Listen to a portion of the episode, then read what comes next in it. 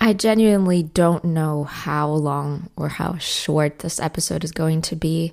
It might be my shortest episode to date, but nonetheless, I want to welcome you to this new episode of Sweet But Salty, the bliss point of podcasts. and the title of this episode is actually exactly what I thought maybe a minute ago. I thought I have to record this episode today because it's supposed to come out tomorrow, so I have to have it ready pretty soon. And my next thought was not now. So, what is this not now notion that's going on exactly? Well, I don't want to say it's laziness. I don't think that's it. I think it's really easy to think that this habit, maybe of postponing things, is due to laziness, but I don't think so. I actually don't think it's laziness. I think it's maybe quite the opposite. It's the willingness to create something extraordinary while thinking that you're not ready for it. So it's maybe a reflection of insecurity and maybe even of perfectionism because we want to create something perfect and extraordinarily wonderful at the most perfect point in time when we think we have everything ready, we have everything together that we need, and we are ready. And I think that maybe insecurity is at the root of this, yeah, habit of postponing things because we think we're not ready to do this. We're not ready to create something valuable. And I have just come to the realization that not now is the death of every potentially world changing idea. I think Mel Robbins talks about this five second rule that you are supposed to count to five or backwards from five, I don't know. And then you do what you're scared to do. Then you do what you want to do. So you don't wait. You create this, you know, kind of little countdown and then you do it.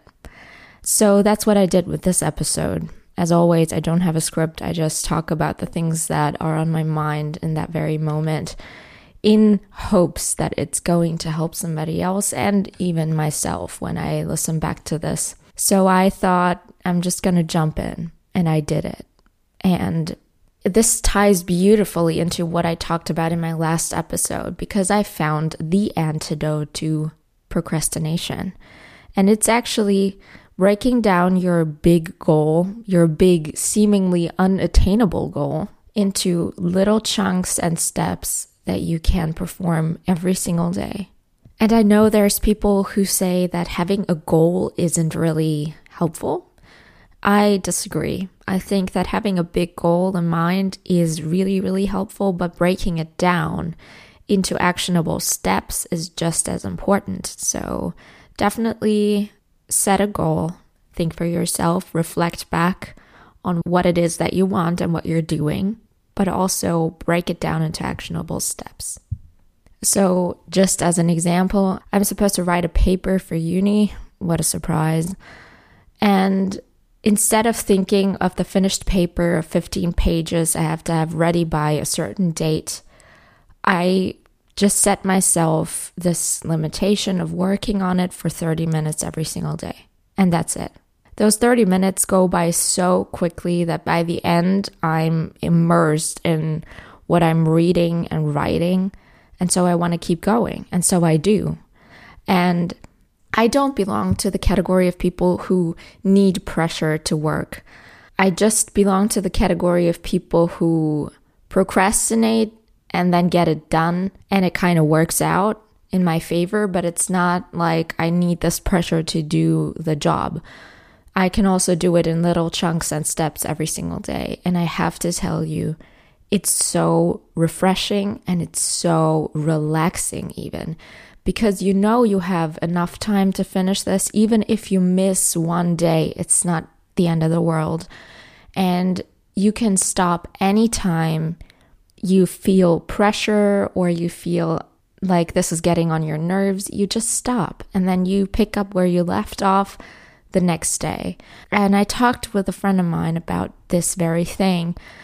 And we both concluded that it's really helpful if you just stop in the middle of the task because then the next day you know exactly where to pick it up and what to do next. So it eases your way into the task the next day and you know exactly where to start and it gets you working and then you jump to the next step and start maybe a new task within the task if that makes sense.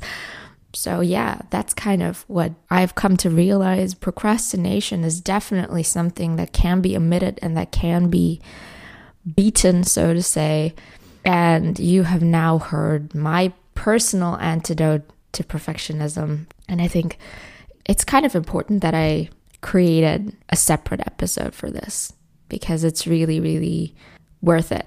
And I really hope this helped you.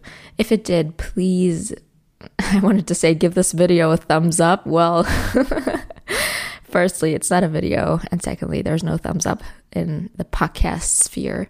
But if you're listening on Apple Podcast, you can rate this episode and you can rate my entire podcast. And I'd be super happy if you did, if you enjoyed this. If you haven't already, make sure to subscribe. And yeah, I will catch you in a week from now. I will not procrastinate. The next episode is going to come out next Thursday, as always. And until then, stay healthy and have a wonderful week.